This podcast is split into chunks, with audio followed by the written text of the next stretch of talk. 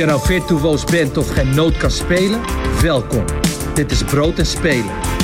De podcast voor muzikanten en muziekliefhebbers met ambitie. Bra.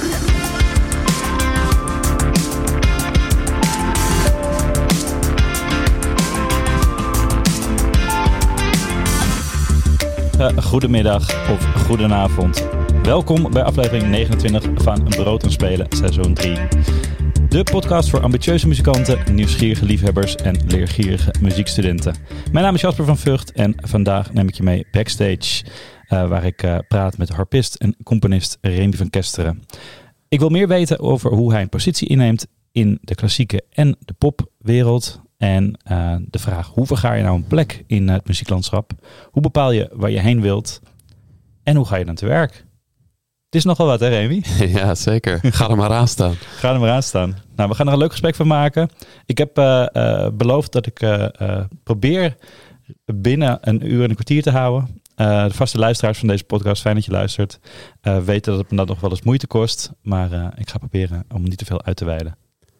Ik zal proberen niet al te interessant te zijn, zodat we snel kunnen afronden. Wees dat vooral wel. Ik zal zelf proberen dat het uh, wat meer regie te houden. Hey, welkom Remy. Um, voor de mensen die, uh, die je niet kennen, kan je jezelf alsjeblieft uh, eerst eens voorstellen? Ja, zeker. Ja, leuk om hier te zijn. Ik ben Remy van Kesteren en ik speel harp. maar wel op een manier die, ja, zoals je de harp denk ik nog niet eerder hebt gehoord. Tenzij je mij al kent. En ehm, ik ben 34 jaar. Ik ben begonnen toen ik vijf was. Dus ik speel bijna 30 jaar harp. En ik zit ook al, zou je kunnen zeggen, al bijna twintig jaar in het vak. Uh, want toen ik veertien was, toen uh, begon ik eigenlijk met optreden. Uh, op mijn tiende ging ik naar het conservatorium in Utrecht. En toen kwam ik in die wereld. Ik won Prinses Christina Concours, wat voor klassieke muzikanten echt zo'n startding is. En daarna ja, nam mijn leven een, een vlucht. ik dacht dat het mijn droom was om met klassieke muziek over de wereld te reizen een soort Janine Jansen, wat zij met de viool doet. Hé, hey, hey, wacht even. Oh, sorry. We, gaan, we gaan heel snel nu. Oh ja, sorry. Ik dacht, ja, stel je voor. Dus ik denk, ik, vertel ja. even mijn hele levensverhaal. nou, die komen zo direct allemaal langs. Uh, je vertelde al een hele hoop interessante dingen. Namelijk dat je op je tiende al naar het conservatorium ging. Ja. Um, laten we daar zo eens uh, uh, naartoe werken. Want ik vraag me af, hoe, hoe kom je nou als kind uit bij de harp? Als je denkt aan kinderen, die komen toch vaak uit bij drums. Hè? Lekker herrie maken. Of bij een gitaar. Of zingen dat zien we natuurlijk ook veel. Maar hoe kom je nou uit bij een harp? Ja, ik uh, hoorde het. En uh, het is wel... Um, ja, het is wel grappig. Eigenlijk in mijn leven heb ik heel vaak mensen gehoord die ook zeiden van... Oh, ik, heb ook, ik had ook harp willen spelen, maar mijn ouders die uh, vonden het te duur of te ingewikkeld. Of wisten niet waar ze moesten beginnen. En dat, dat geldde misschien allemaal ook wel voor mijn moeder. Dus toen ik het voor het eerst hoorde, zij speelde vroeger fluit als hobby. met een vriendin die, die speelde harp. En ik ging gewoon mee, uh, ja, omdat ze iets met mij aan moest. Er was geen oppas. Dus ik zat lekker in de tuin te schommelen. En op een gegeven moment hoorde ik die vriendin spelen. En dat wilde ik checken. En ik, toen zag ik dat instrument. En toen heb ik aanloos zitten luisteren. En uh, was het voor mij in ieder geval duidelijk dat ik dat wilde gaan doen. Liefde op het eerste gezicht. Jazeker, ja. Ja, ja dat is echt... Uh, natuurlijk, bedoel, het is gewoon een heel indrukwekkend instrument. Uh, nog steeds eigenlijk, vind ik. Maar ik zie het ook als, als ja, mijn eigen kindje bijvoorbeeld ook met die harp. Dan is het ook helemaal zo met al die snaden en de vingers er langs en zo. Uh, dus dat had ik ook. En ik, ja, toen was het gewoon uh, een tijdje zeuren totdat ik uh, mocht beginnen. En mijn moeder ergens eentje kon lenen. zodat ik kon starten. Ja, je zegt het, het kan betalen. Wat kost een harp? Oeh, ja, dat is. Uh, ja, wat kost een auto? Weet je wel, je, ja, je, hebt een, je hebt een barrel voor, uh, mm-hmm. voor, uh, voor een prikkie. En het kan oplopen tot redelijk onbetaalbare bedragen. Maar het is een drempel voor veel mensen. En um, zeker een harp, als je, nou, als je een harp wil kopen, dan heb je het als, toch al snel zelfs een kleine harp over meer dan 1000 euro, als het niet meer is. En de grap is ook wel, ik ben de afgelopen jaren mee bezig geweest om Samen met het uh, Leerorkest, dat is een orkest in uh, de Belmer. Wat alle kinderen wil, uh, wil laten muziek maken en samen orkest vormen. Superleuk, te gek. En die directeur die belde mij op een gegeven moment. Die zei, Remy, ik heb een probleem, want al die kinderen willen harp spelen. maar die harps zijn zo vreselijk duur, weet je wel. Dus ik mhm. moet ze allemaal proberen... dat ze, ja, dan moeten ze maar gitaar, viool, want die worden heel goedkoop geproduceerd. Ook omdat die aantallen natuurlijk gigantisch zijn. Ja. Dus toen eh, zijn we gaan fantaseren. Toen zei ik, ja, er moet eigenlijk een soort IKEA-harp komen die je zelf in elkaar kan zetten. En eh, inmiddels is dat harpje er. Het is nog steeds niet, eh, eh, het is nog steeds 400 euro of zo, 500 euro. Maar dus al vier keer zo goedkoop. En Precies. samen met eh, allemaal donoren hebben we nu 300 harpjes kunnen kopen voor, voor al die kids. Dus dat is echt te gek.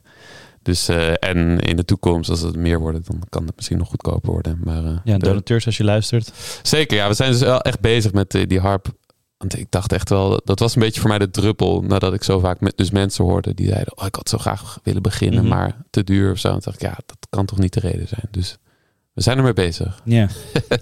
je hoorde die vriendin spelen. Je zat, je zat, ik zat ademloos op die schommel te luisteren. Nee, inmiddels was ik van die schommel afgesprongen en naar boven gerend. En ik wilde dat zien natuurlijk. Dus Mhm. eh, daar, zag ik, eh, daar zag ik die harp. En ja, ik lag denk ik ergens op de grond. Eh, met, eh, ja, stel me zo voor, dat weet ik niet meer precies. Maar eh, met handen zo onder, eh, onder mijn kin te luisteren. En eh, ja, En wat was, dan, wat was die magie? Waarom is die harp zo'n bijzonder instrument voor jou? Nou ja, ik denk dus sowieso de, de soort, en dat, dat zie ik nog steeds als mensen, als ik die harp ergens binnenrijd, dat mensen zo, wauw, weet je wel, het heeft, het heeft iets indrukwekkends. Dus zo, zo qua beeld. Het is ook een groot apparaat. Hè? Het is een groot apparaat. Maar ja, dat geluid is ook iets. Kijk, je hebt instrumenten, je had het over drums, eh, maar viool heeft het ook. Dat zijn, het is ook prachtig, maar het heeft ook best wel een, ja, een soort, je zou kunnen zeggen, een penetrant geluid. Dus niet aan te ontkomen. Eh, buren zijn ook niet altijd even blij als je kind eh, viool of, eh, of drum speelt Of trompet. of trompet. Maar de harp, het is ook het soort geluid, een soort geluidsgolf. Die is best wel, daar heeft eigenlijk vrij weinig mensen hebben er iets op tegen. Mhm. ze kunnen het wel irritant vinden, dat kan natuurlijk altijd. Maar mijn buren gingen vooral klagen als ik niet studeerde 's ochtends. want ze werden zo lekker mee wakker. Had zoiets, weet je wel. En dat vind ik eigenlijk nog steeds. Het heeft een soort geluid, het komt wel binnen, maar het is ook een soort, eh bijna een soort omhelzing. En ehm, ja, het is gewoon... eh, ja, ik weet niet. Ik vond het gewoon heerlijk. Ik- En eh, al die snaren natuurlijk. Ja, het is, prikkelt de verbeelding enorm. Mhm. En het is een heel ja, tactiel Fysiek. instrument. Ja, heel fysiek. Ja. Ja. Dat is ook het mooie ervan. Het is ook heerlijk om iemand te zien spelen, vind ik altijd. Je, je ziet zo goed wat er gebeurt. Je ziet die vingers op die snaren. Ja, te gek. ja, je kan het volgen. Het is begrijpelijk Ja, ja zeker. als kijker. Ja, ja, ja. Ja. Je wil er ook eh, in eigenlijk. Tenminste, dat heb ik dan. Hoe bedoel je in? Nou ja, of in ieder geval zo dichtbij mogelijk. Ik merk ook altijd dat dat ook voor mensen, ja, dat dat, dat, dat echt, eh, dat iedereen dat, dat wil. Je wil echt dichtbij er zien wat er allemaal gebeurt. Ook misschien wel omdat het een, het is niet een, eh, het is een heel liefelijk geluid, hè? Kan, kan. Eh, ja, dat is wel het, het maar ja, ja, inmiddels ja, geldt dat niet meer per se. Ik bedoel, je hebt ook elektrische harpen. Je kan Mhm. ook, eh, ja, kijk, een gitaar is ook een liefelijk geluid, maar Spaanse gitaar. Ja.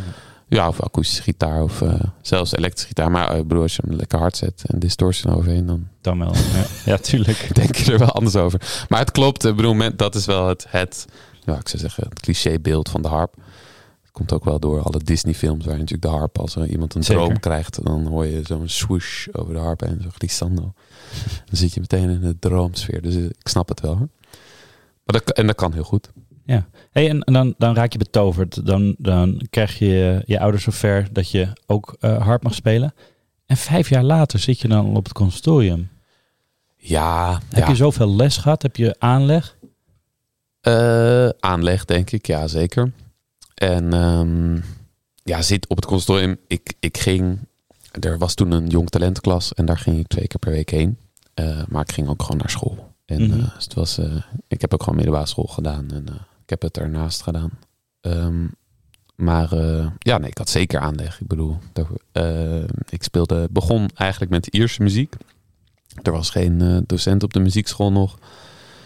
En mijn moeder die speelde ook Ierse muziek. En zo kende ze dus ook die vriendin. Vandaar dat, ze überhaupt, eh, dat ik die harp überhaupt hoorde. Nou, die wist dan wel weer iemand. En zo kreeg ik eigenlijk privéles aanvankelijk. En het ging echt op eh, voor- en naspelen. Dus die, eh, ik leerde ook geen noten lezen, maar het was puur... ik ben er eigenlijk nog steeds heel blij mee achteraf. Omdat het, ja, je leert ontzettend goed luisteren, heel goed kijken. En muziek ging ook meteen over verbeelding. Dus ook in die volksmuziek het zijn natuurlijk altijd verhalen. Er is Mhm. altijd, er is altijd een of andere koning en die had ruzie met een andere koning. En daar, daar, ja, daar hoort dan een verhaal bij. En dan hoort dan een stuk muziek bij. En daar wordt dan natuurlijk in de Ierse muziek ook mee gezongen en gedanst. En weet ik veel wat. En ja, die verhalen, dat vond ik altijd minstens zo mooi als de muziek. En als je dan... Ja, dat, dus, dus zo ben ik echt die... Zo is mijn thema, mijn fantasie ging, werd ten volste gebruikt. En toen ik later... Ik heb heel veel op muziekschool gezeten, omdat ik ook bladmuziek moest leren op een gegeven moment. Want Mhm. na drie jaar zei mijn eh, docent, eh, de liedjes zijn op. en toen kwam er toevallig een, eh, een docent op de muziekschool. En toen had ik echt wel even moeite, omdat ineens die, die boekjes zo met die methodes, vond het allemaal vrij droge stof, eerlijk gezegd. Ineens werd mijn fantasie helemaal niet zo geprikkeld. Vrij abstract ook. Heel abstract, ja, ja. En die, die, die, ja, die, die notenwereld is toch wel iets heel anders eigenlijk. Dus ik snap nu ook best wel goed dat, dat veel kinderen afhaken, weet je wel. Ik bedoel, los van dat de, een docent doorslaggevend is, denk ik, of je echt ergens de passie van meekrijgt, eh, is ook wel, ja, die, voor mij in ieder geval voelde die, dat notenschrift niet de natuurlijke weg in de muziek. De, Mhm. de natuurlijke weg was gewoon het echt het luisteren en het ja, je, met je fantasie gebruiken en een, een, een wereld creëren die er, die er anders niet is. Weet je wel, dat, dat is natuurlijk de magie van muziek. Je kan het gewoon niet pakken.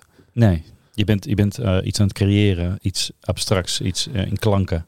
Ja, je, ja wat er in je is- hoofd speelt, die beelden verklanken. Ja, precies. Ja. En, en, en dan zo'n notenschrift kan soms, en zeker in het begin, is gewoon een barrière. Ik bedoel, letterlijk is het, staat het voor jou. Mhm. En, en ehm, ja, nou ja, daar had ik wel even moeite mee. Maar goed, ja, ik, eh, ik leerde noten lezen en toen eh, vond zij het vrij snel gaan. En toen zei ze, ja, ga toch maar eens voorspelen op het consortium. Ik had geen idee wat dat was, maar ik vond het allemaal prima. Nee, Voorspelen. idee? Nee, ik wist dat echt niet. Je zit toch op de vooropleiding? Nee, nee, nee. Nee, eh, nee ik zat toen gewoon op de muziekschool. En toen, toen zei mijn muziekschool, ga maar eens voorspelen op het consortium. Ja. Ja. ja, ik had echt geen idee wat dat was. Eh, Was het nooit ter sprake gekomen? Ik bedoel, je moeder die speelde fluit. Dus die... nee, maar niet als vak. Dus dat was niet haar vak. Ze deed het als hobby. Ja. En, eh, nee, en ik, we gingen daarvoor spelen. En het was een soort, inderdaad, wel met vooral kinderen die dan ook het idee hadden, of de ouders ervan, van nou, er zou wel eens wat kunnen zijn voor. Maar mijn moeder zei bij binnenkomst, eh, het is niet de bedoeling dat eh, hij hier gaat, weet je wel, want ze, ze zei van ja, ik neem eigenlijk niet zulke jonge kinderen aan. En toen zei mijn moeder, nou, komt goed uit, want dat, dat gaan we ook helemaal niet doen. Dus komt hij alleen even lekker spelen. Maar toen eh, na een weekje belden ze toch op. En toen, of ik weet niet, of waar, misschien was het de volgende dag. Of misschien was weet ik niet. Maar in ieder geval, eh, toen zei ze, ja, ik wil toch wel dat die komt eigenlijk. Dus toen, eh, ja, toen gingen we dat maar doen. Ja. Bij veel mensen die een muziekinstrument gaan spelen, die gaan dan op een gegeven moment op de middelbare school gaan ze in bands spelen. En die formeren een band met vrienden en daar komt een schoolband uit. En nou ja, er volgen er vaak meerdere voordat eh, eh, er uiteindelijk een carrièrepad uitrolt. Ja. Hoe was dat bij jou? Ehm, nou, dat is niet gebeurd. Eh, en ja, ik, ik heb daar wel eens over nagedacht. Want ik luisterde wel hele andere soorten muziek. Weet je wel, ik nam de top 40 op op bandje en ik was er allemaal mee bezig. ik luisterde toen nog ook naar de Backstreet Boys, ook niet de hele fantastische smaak, als ik er nu op terugkijk. Ja, Ehm, Max Martin. hè? Max Martin, ja, nee, ja, nee eh, of, eh, wat was het nou? Dennis Eh, Pop. Ja, nou ja, wat. Nou goed, in ieder geval alles wat in de top 40, dat vond ik allemaal prachtig. Maar ik had dat, dat was in mijn hoofd helemaal losgekoppeld van wat ik zelf met muziek deed. Eh, Is ook gewoon dat als je harp speelt en dan dus op het consortium terechtkomt, dan is klassieke muziek de muziek die je leert. Daar had ik best eerst even wat moeite mee, want ik vond dat niet zo van nature communiceren zoals de, zoals de Ierse muziek dat deed bij mij. Eh, maar goed, je gaat ermee door en vervolgens ehm, maak je dat eigen. En ja, ik heb dat echt als iets anders. Een an dat was een andere wereld. Mhm. Is het misschien in zekere zin nog steeds wel. Eh, ja, dus, dus ik ging ook wel eens naar de. Op onze school heet dat de, Bright Music Night. Dat eh, stond dan in schril contrast met de, de klassieke muziekavond. Eh, dat waren dan de uitvoeringen waar de leerlingen gingen spelen. En, ehm, en de Bright Music Night, daar, daar, kwamen ook heel veel andere leerlingen naartoe. En de klassieke muziek waren vooral de ouders en de grootouders. En nou ja, ehm, dat was een ander publiek. een hele ander soort avond. Maar toch was dat was, ja, dat was mijn ah, dat was mijn wereld of zo. Ja, grappig. Ik heb ook nooit gedacht van, zat ik maar in een band of zo. Dat, eh, Had je wel klasgenoten die in een band speelden? nee, ook geen klasgenoten. Misschien heeft dat ook niet, eh, niet per se eh, geholpen erbij. Maar ehm, ja, achteraf gezien vind ik dat eigenlijk wel jammer. Ja. Alleen had ik toen denk ik ook niet zo goed geweten wat ik in die context moest. Want toen had ik nog geen elektrische harp. En ja, als je dan met een drummer met een akoestische harp gaat spelen, ja, dan hoort niemand wat je doet. Dus Nee, precies. Nee. eh, dat had ook niet zoveel zin gehad. Waar zat je op de middelbare school? In Zeist, eh, op de Christelijk College. En eh, ik, eh, ik kwam van de vrijschool, dus het was wel even een overgang. Maar eh, mijn broer zat daar ook, dus ik, ik deed eigenlijk alles wat mijn broer deed. Ja. dat, ja, dat hoort er een beetje bij, toch? Als, eh, als je een oudere broer. Ja, zeker. Ja. Sorry. ja, ik ging ook natuur en techniek doen, omdat hij dat deed. En dat sloeg helemaal voor mij helemaal nergens op. ik, ik- ja, ik kon daar echt helemaal niks. Ik had gewoon lekker alfa eh, iets moeten kiezen, maar ja, ik heb me er doorheen gezwoegd. Laten we het daarop houden. Ja, wanneer? Want je ging dan op een gegeven moment. Ja, je mocht, eh, mocht spe- voorspelen bij het consortium. Eh, dan geeft die docent aan, ja, ik wil hem toch wel hebben. Ja. Moest je moeder overtuigd worden? Dat weet ik niet meer precies. Maar nee, ik denk, volgens mij, ja, ik weet niet hoe dat gesprek is gegaan. Maar nee, ik denk dat hij toch ook wel, die, zal, die was ja, natuurlijk al hartstikke trots. Mhm. Dus eh, nee, volgens mij kon het wel. Alleen het was natuurlijk wel, dat, heeft zij, dat is denk ik wel wat zij meteen heeft gezegd. Van ik wil wel gewoon eh, dat hij gewoon naar school gaat. En eh, gewoon een normale leven, gewoon op, naar voetbal en zo. Je voetbalde ook. Ik voetbalde ook en op, op een gegeven moment ging mijn docent op het conservatorium ook zeggen: Ja, voetballen is echt niet handig. En je handen Nee, en je precies. voeten. En ik blesseerde hem ook om de haverklap, want ik ben veel te fanatiek. En eh, een soort, eh, zeker als kind, echt. eh, nou ja, ik heb alles gebroken wat te breken valt. Dus die was altijd: Oh mijn god, niet voetballen. niet, zeker niet de dag voor een concert, maar dan ging ik wel weer. Maar mijn moeder vond het heel belangrijk dat ik dat gewoon bleef doen. En ik zelf ook trouwens. Vond ik, ben, ik ben daar ook heel blij mee. Dus muziek was er altijd, maar ik was niet een. eh, ja, ik heb niet het gevoel dat ik daardoor minder of geen kind heb kunnen zijn. Nee. Helemaal niet. Gelukkig maar. Ja, gelukkig maar, zeker. Wanneer had je, het, eh, had je het idee van, oh ja, nu weet ik dat wat ik hier op die harp aan het doen ben, dat het ook een carrière, dat het ook mijn werk zou kunnen worden. Dat het meer is dan, dan mijn hobby, mijn passie. Ja, ik was al- als kind al, toen ik nog Ierse muziek speelde, was ik al gefascineerd door, eh, door een, een figuur uit eh, het oudheid O'Carolan. Furlo O'Carolan, dat was een Ierse harpist, die was ook blind.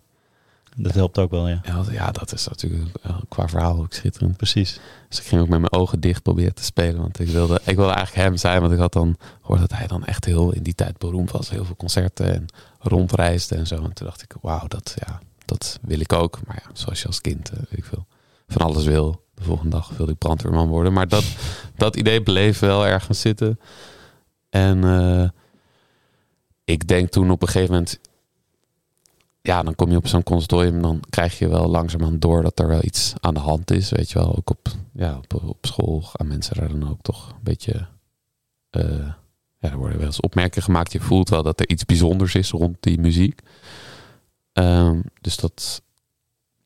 Ja, en ik, ik denk toen op een gegeven moment, toen ik dus 13 was, 13, 14. En ik zo aan wat concoursjes ging meedoen en ja, die dan won. Ja, toen werd het wel langzaam duidelijk van, oh oké, dit is, er is wel echt wat. eh, ja, ik weet niet. eh, het is lastig om op te reflecteren, want als kind neem je gewoon alles aan. Alles wat er Mhm. gebeurt is gewoon, oké, ja, oké, prima, gaan we dit doen. Ja, je zegt, er werden wel eens opmerkingen gemaakt. En wat, er, ja, wat werden dan voor opmerkingen gemaakt? Wat voor sfeer hing er dan? Nou, meer dat je wel het idee kreeg van, oh, er is wel, eh, eh, ja, het is wel iets bijzonders. Ik weet nog, op de vrijschool krijgt iedereen natuurlijk lierles en zo. Lierles? Lier, ja, iedereen speelt daar de lier. Ehm, dat is eh, een belangrijk onderdeel. In ieder geval toen ik, toen ik er zat. Wat Maar is een lier? Een lier, dat is eh, ja, eigenlijk een, bijna een soort harp. Dus die, alleen je neemt hem op de schoot. En ja, op de vrijschool heeft hij dan van die mooie... Je hebt geen hoeka, dus het is allemaal abgeëkte... Is een beetje van die ronde organische vormen. Mhm. En daar- daar speel je dan mee. Alleen, als ik me goed herinner, speel je lier dan niet met je duim. En dan wel weer met je pink. En bij harp is dat precies andersom. Dus ja, dat, ik, eh, daar maakte ik dan al een beetje een punt van... Ja, ik kan niet- eigenlijk niet lier spelen. Want dat, dan kom ik in de war met, me, weet je wel. En dat, eh, volgens mij werd dat uiteindelijk ook, hoefde ik uiteindelijk ook geen leer, leerles meer. Ik vond het ook heel vervelend. Ehm, om die reden of zo. Dus, ja, ik weet het niet. Dan voel je wel van, oh, kennelijk krijg je een soort uitzonderingspositie. Of als dan uh, advent was, dan vroegen ze of ik kwam spelen op, op uh, dat soort dingen. Ja. En, op de, en op, bij voetbal werd er vaak gewoon opmerkingen gemaakt van, hé, hey, waarom kom je niet naar training? Of ja, hoe zit dat? En, maar ja, ze vonden het uiteindelijk toch ook wel, ik weet niet of ze het cool vonden, maar ja, uh, ik heb er, ben er nooit mee, want dat vragen mensen wel eens, werd je gepest of zo, maar dat gebeurde nooit. Iedereen nee. vond het gewoon wel, wel interessant. Maar je, je, voelt gewoon als kind van, oh, er is kennelijk iets aan de hand, iets bijzonders. Je krijgt soms, je mag soms van school weg omdat je naar les moet, mm -hmm. dat soort dingen. Ja. ja, goed, ik denk dat over de pest, ik denk dat als je een bepaald niveau bereikt, dat, dat het dan weer dat je te goed bent om gepest te worden ermee. Ja, maar dat, daar was in die begintijd, ja, weten die kinderen helemaal niet. Het was niet alsof ze bij uh, mijn concerten, die trouwens, dat waren allemaal klein concertjes. Dat stelde nog niet zoveel voor. Maar. Nee, maar 13, 14, hè, middelbare school wordt er natuurlijk wel gepest. Ja, zeker. En harp is een, niet, doorgaans niet het meest coole instrument misschien om te kiezen. Precies. Denk ik overigens anders over. Maar uh, ja, dat is dus vet bij het leerorkest, waar ik dus dingen doe. Dat zijn dus ook allemaal, dat zijn kinderen die overal vandaan komen, hun ouders, weet je wel. Dus die hebben heel vaak helemaal niet, uh, die zien de harp echt voor het eerst. En die hebben ook niet die geschiedenis die wij hebben. We, ze hebben ook niet zo'n imago waar jij, weet je wel, waar jij aan refereerde eerder. Dat speelt allemaal geen rol. Dus die, voor hen is gewoon dat ding wat het is. En dat vind ik zo gaaf om te zien. Dan, ja, dan zitten er dus gewoon ook allemaal hele de coolste gasten van de klas, die zitten achter die harp, weet je wel. Ja, dat is... ze luisteren ze in de pauze naar rap en dan gaan ze daarna achter die harp. Ja, dat, eh, daar, word ik, daar word ik helemaal gelukkig van. Ja, dus, en dat bewijst voor mij wel van ja, dat instrumenten... Ja, mensen plakken er dingen op, maar... Het instrument het is, gewoon, is, ja. Het is gewoon een instrument, ja. ja. Je kan heel veel dingen mee, mee doen, ja. Ja, je had het al een paar keer over die concoursen, hè? Ja. En dan zit je eigenlijk al in een soort... Uh, ja, ik wil niet zeggen mal, maar in een soort traject? Want concours heb je in de popmuziek, heb je dat niet? Uh, nou ja, popwedstrijden toch? Ik bedoel... Uh, ja, dan heet het dus anders. Ja, heet het anders, maar concours is natuurlijk chiquer. Ja, de, de, klassieke muziek is natuurlijk wel een beetje een chique, een beetje posh ja. wereld van, van... Het heeft wel iets elitairs. Kom je ook uit zo'n milieu? Nee, helemaal niet. Nee, wij, nee mijn moeder die leeft van een bijstandsuitkering en... Nee, we hadden niet bepaald, uh, we hadden niet bepaald breed. Nee. Dus. Uh, het kan me ook voorstellen dat het even wennen was. Als je in zo'n milieu terechtkomt. Ja, ik weet niet. Ik, nee, ik, ja, uh, ik pas me altijd wel, uh, wel, wel aan. Dat, nou, dat ik gedij in elke situatie wel. Ehm, ja. Ja. En dan die concoursen, hè? Um, wat voor effect heeft het op je carrière? Want daar kunnen we inmiddels wel langzaam maar zeker van spreken op dat moment. Nou ja, dan nog niet, denk ik. Denk, als je, als, nou ja, je in ieder geval ineens bij zo'n concours weet ik wel, dan sta, dan sta je ineens echt in een hele grote zaal te spelen voor heel veel mensen. En dan, uh, die vinden dat dan allemaal mooi. En dan, ja, dan voel je wel echt, dan komt er zo'n jury en gaat het uitspreken. En dan, dan valt jouw naam, weet je wel. Ja, dat zijn wel, dat zijn wel momenten natuurlijk, die je echt bijblijven. En, uh, en daarna, wat, wat zij heel mooi doen, dat Christine Concours, wat dat betreft, is dat echt iets heel waardevols in Nederland. Zij, ze bieden de mogelijkheid om te spelen. Om heel veel concert, echt veel concerten heb ik gegeven door hen. Echt wel in de jaren daarna echt honderden. Mm -hmm. En uh, ze begeleiden dat supergoed. Dus je speelt ook niet een heel optreden, maar 20 minuten maximaal. Je deelt dat met anderen. Dus je, je hoort ook steeds andere muzikanten spelen. En dan, ja, en je, je gaat door het hele land. En ja, die arme moeder van mij, die moest me overal heen rijden. En, dan gingen we weer op zondagochtend ergens naartoe, een heel kerkje. En, uh, ja, en dat is natuurlijk zo waardevol, want je, uh, ja, mensen vragen of, of ik podiumangst heb of hoe je daarmee omgaat. Maar ja, dat, je krijgt niet eens de kans om het te ontwikkelen. Als je het heel veel doet, weet je wel, heel veel op. Dat is de enige manier om er vanaf te komen. Namelijk, je moet eigenlijk je lichaam trainen dat een heel onnatuurlijke situatie, wat een concert is. Want jij zit op een podium en ineens zijn er heel veel ogen op jou gericht. En in onze biologie is dat natuurlijk het moment om te denken: rennen, dit is onveilig, weet je wel. Mm -hmm.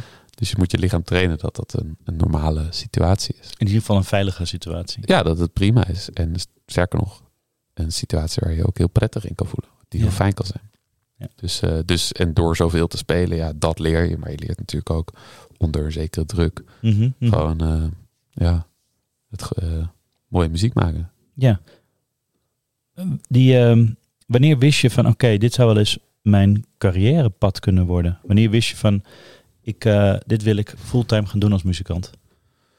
Ik weet niet of er één moment was, maar het ging wel geleidelijk zo. Ja, toen ik 14 was, toen, of was ik, nee, ik denk 15, toen, toen mochten we ook naar, eh, naar New York. Mocht ik naar New York, werd ik uitgenodigd om daar te spelen in, eh, in Carnegie Hall. En toen het eh, natuurlijk een soort ja, Walhalla is of Mecca voor de klassieke muziek. En in dat jaar, in hetzelfde jaar maakte ik mijn debuut in het concertgebouw met het Nederlands Kamerorkest. Toen mocht ik, ja, toen werd het wel duidelijk van, wow, dit is wel, dit is wel even iets heel te geks. En dat was, wel, denk ik, dat jaar daarna of zo kwam op de middelbare school dat je een beetje moest gaan oriënteren van wat je dan gaat wilde studeren of zo. En ja, ik weet dat ik toen nog wel naar wat beurs heb ben gegaan, maar meer omdat dat geloof ik moest of zo. Mhm. Ik wist al wel wat ik ging doen. Daar was geen twijfel meer. Nee. Dus eh, ja, het is niet zozeer één moment als wel dat je gewoon voelde van ja, dit is gewoon eh, wat, ik, eh, wat ik moet doen. Helder. Laten we even, even een liedje van je luisteren, want het is wel leuk om even iets te laten horen van wat je maakt. Eh, voor de luisteraar die, eh, die muziek nog niet kent. Je hebt een, eh, op je nieuwe album Muses heb je een aantal covers opgenomen of bewerkingen. Ja. Waaronder eentje van Radiohead. Laten we even een stukje luisteren naar Daydreaming. En we vallen er een beetje middenin. want het heeft een, wat langer intro. Als je het origineel kent, dan, dan, dan weet je dat. Dus we starten hem even halverwege in.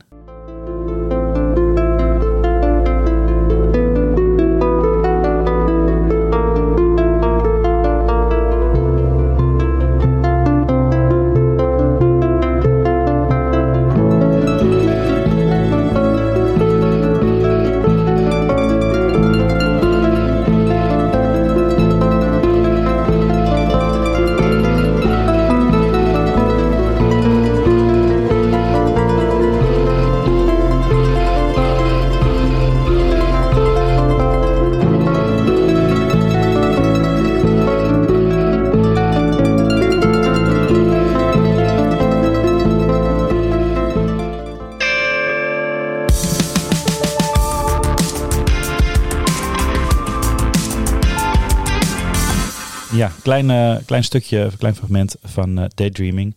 eh, van Remy van Kesteren van plaat Muses. Die kan je trouwens, niet Muses, die kan je gewoon op Spotify vinden. Maar daar vind je ook de playlist van Brood en Spelen, waar je alle liedjes van de vorige afleveringen in zijn geheel terug kunt beluisteren. Terug naar jou, Remy. Ehm, je zei Carnegie Hall was een grote. Ehm, dan vervolgens was het duidelijk, je moet een volgopleiding. Conservatorium van Amsterdam werd het, geloof ik. Eh, nee, aanvankelijk eh, ben ik in Utrecht gebleven. Eerst Eh, Utrecht. ik deed, ik Ja. deed daar de jong talent op, eh, opleiding, die was er toen nog. Die bestaat inmiddels niet meer. Maar ehm, eh, ja, mijn docent, Erika Waardenburg, waar ik eh 14 jaar lang les van heb gehad in totaal, van de jong talent tot eh, het consortium, die gaf zowel in Utrecht als Amsterdam les. Mhm. Dus voor mij was het, eh, ja, kon een beetje kiezen tussen die twee. En dacht ik, nou, kent hier al. Dus ik vond, ik heb mijn eh, bachelor daar gedaan. Ik ben voor mijn master wel naar Amsterdam gegaan. Mhm. Toen nog een tijdje in Parijs gestudeerd. Maar aanvankelijk bleef ik in Utrecht. Ook nog even naar Parijs. Ja, dat was een droom van me, ja, om, om te studeren bij Isabel Moretti. En dat, een soort, ja, een soort godin op de harp. En ehm, ook om, om te zien, maar ook hoe ze speelt, is gewoon, nou ja, echt eh, van een andere planeet. Maar zij neemt ja, eigenlijk nooit, of bijna nooit iemand aan en zo. Dus eh, ik, ik was al heel lang daar eh, proberen binnen te komen. En heel blij dat het gelukt is. Het was een heel bijzonder, eh, heel bijzonder jaar. Ja, wat, le wat leerde ze je dan? Ja, dat is, eh, nou ja, dat was. eh, ja, dat zij eh, van tevoren zei ze van ja, Remy, ik weet niet zo goed wat ik je nog moet leren. Ik bedoel, in die tijd was ik ondertussen al overal ja, ter wereld eigenlijk aan het spelen en optreden. Ik had ook helemaal niet echt tijd om. Ik heb ook nooit in Parijs gewoond. Ik had gewoon geen tijd om ergens te wonen eigenlijk. Ik was gewoon altijd op, op weg. Mhm, mhm. En, ehm, maar in de eerste les eh, weet ik nog heel goed. eh, toen eh, begon ik iets voor haar te spelen. Daar had ik enorm naartoe geleefd natuurlijk. Ik vond het heel spannend. Van... En toen eigenlijk, ik had pas een paar noten gespeeld en toen stopte ze me. En toen zei ze, Remy, waarom waarom speel je dit stuk? Waarom, wil, je, waarom wil je eigenlijk muziek maken? En uh, ja, toen had ik echt geen woorden daarvoor. En zij was eigenlijk de eerste persoon in mijn leven die me die vraag stelde. En dat uh, heeft nogal wat teweeg gebracht. Het was best wel een, uh, een schok eigenlijk voor mezelf dat ik geen, niet echt een antwoord kon geven. Als ik niet echt wist waarom ik die muziek speelde of waarom ik überhaupt muziek maakte. En dat, dat raakte iets in mij wat, wat al langer zat. Want ik was dus heel veel aan het reizen en veel aan het spelen. Ik vond het een tijdje te gek. Maar als ik eerlijk was, voelde ik steeds een groter soort onbehagen als ik op het podium zat. Dat ik voelde dat het niet klopte. En aanvankelijk dacht ik, oh, misschien moeten de zalen nog groter. Moet het nog meer prestige Mhm. of zo. Maar ja, dan werden die zalen wat groter. En ja, dan, if anything, werd ik alleen maar minder gelukkig. En eh, die, dus die, die eerste les en ook daarna, ja, is wel het begin geweest van mijn soort switch in, ehm, in dat ik een droom leefde, maar dat het misschien niet mijn droom was. En dat ik op zoek moest gaan naar wat dat wel zou kunnen zijn en welke muziek daarbij zou horen. En ehm, ja, ze zei ook van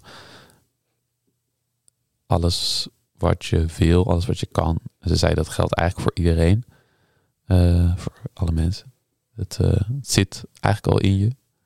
En het enige wat je moet leren is geduld te hebben en vertrouwen om eh, dat daaruit te laten komen. En ja, dat was nogal. ik voelde gewoon aan alles dat ze gelijk had. Maar ik, ik streed er ook heel erg tegen. Want ja, mijn hele leven lang had ik geïnvesteerd in dat leven. Mhm. En al die mensen om me heen hadden daarin geïnvesteerd. En al die prijzen gekregen omdat ik dat zo goed kon. Mhm, Omdat mhm. steeds wordt maar één pad bevestigd. Ja, die waardering was steeds voor de, wat je aan het doen was. Voor, wat, ja, voor dat. En daar hoorde een heel duidelijk pad bij. Ja. En ik wist eigenlijk gewoon van dat pad loopt dood. Ik moet daar vanaf. Ik moet eh, een andere kant op. En ik heb geen idee waar dat naartoe gaat. En eh, ja, ik weet niet of. Ik denk zonder haar was ik daar uiteindelijk ook gewoon. Maar zij, zij was wel een hele belangrijke schakel in dat proces. En eh, ehm, ja, ik bedoel, als ik, als ik zou moeten zeggen, dan heeft Erika Waardenburg heeft mij alles geleerd over hoe ik hard moet spelen, hoe ik muziek moet maken, hoe ik, nou ja, alle mogelijke tools die ik heb ik aan haar te danken. En, eh, en, en ja, zij, Isabel, heeft die, heeft die, de, die waarom-vraag gesteld. Mhm. En eh, ja, daarom ben ik waar ik nu ben. Ja, je zegt ik heb nooit in Parijs gewoond.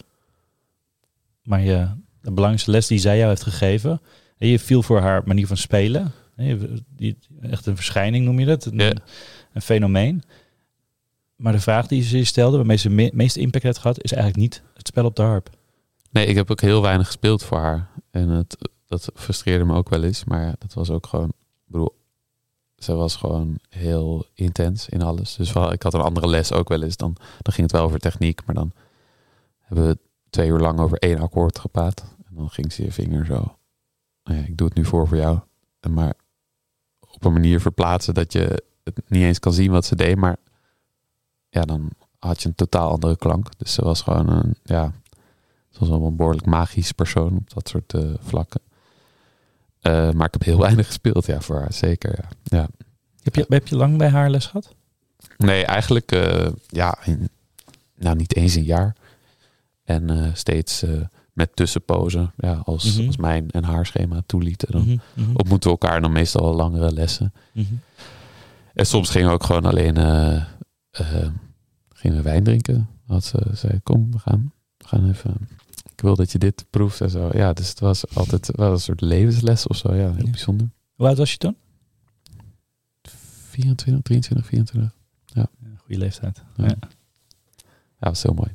Hey, en ehm, nou, je vertelde al, hè, dat het, het, ze, ze, ze, ze- die, die twijfel die je die steeds meer begon te voelen, eh, daar heeft ze je bij geholpen om daar ja, een ander, ander pad in te, te volgen. Ehm, hoe ben je dat uit gaan zoeken? Welk pad dat moest zijn?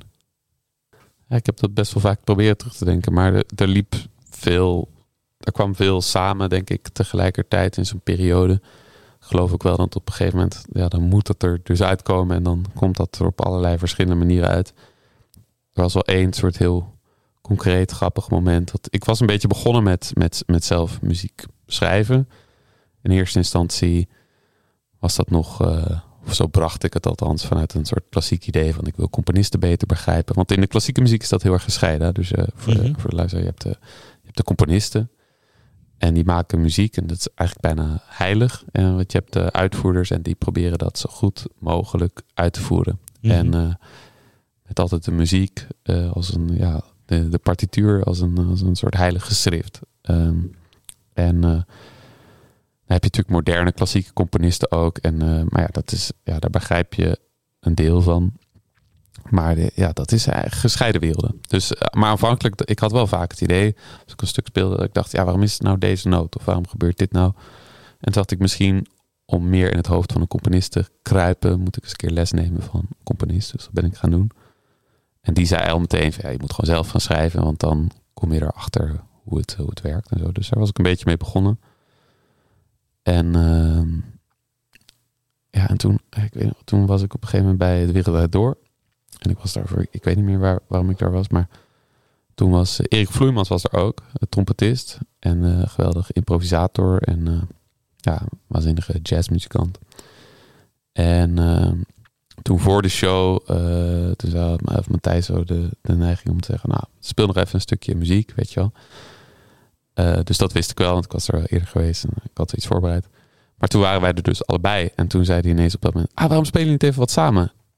Hartstikke leuk, toch? En het hele publiek, ja, leuk. En ik had zoiets, ja, het ergste wat je aan een klassieke muzikant moet vragen is om iets te improviseren. Dat kunnen we helemaal niet. Dat hebben we helemaal nooit geleerd.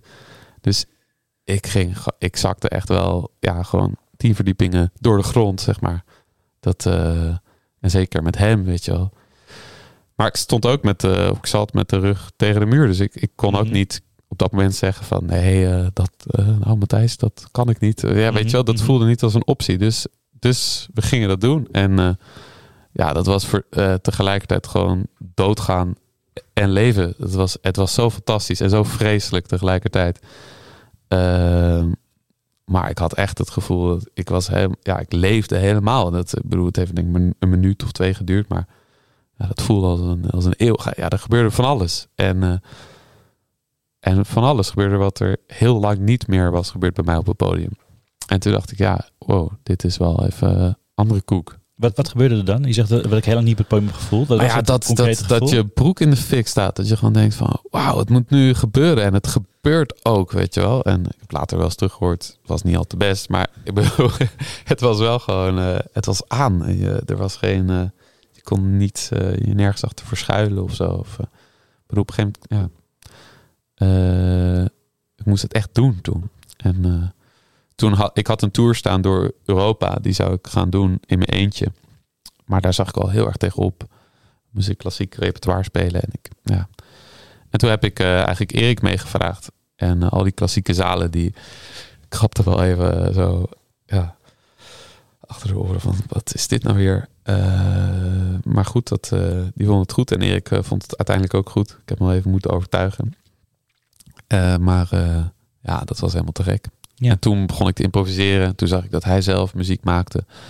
Toen leerde ik ook andere jazzmuzikanten kennen, zoals Martin Fonsen, onze huidige componist des Vaderlands. Mhm, Die ook uit de jazz komt, maar ook alle stijlen mengt. mhm, En, mhm. ja, toen ging ik steeds meer eh, toen ging dingen maken ook, zo voorzichtig aan. En, eh, Heeft Erik je daarbij geholpen?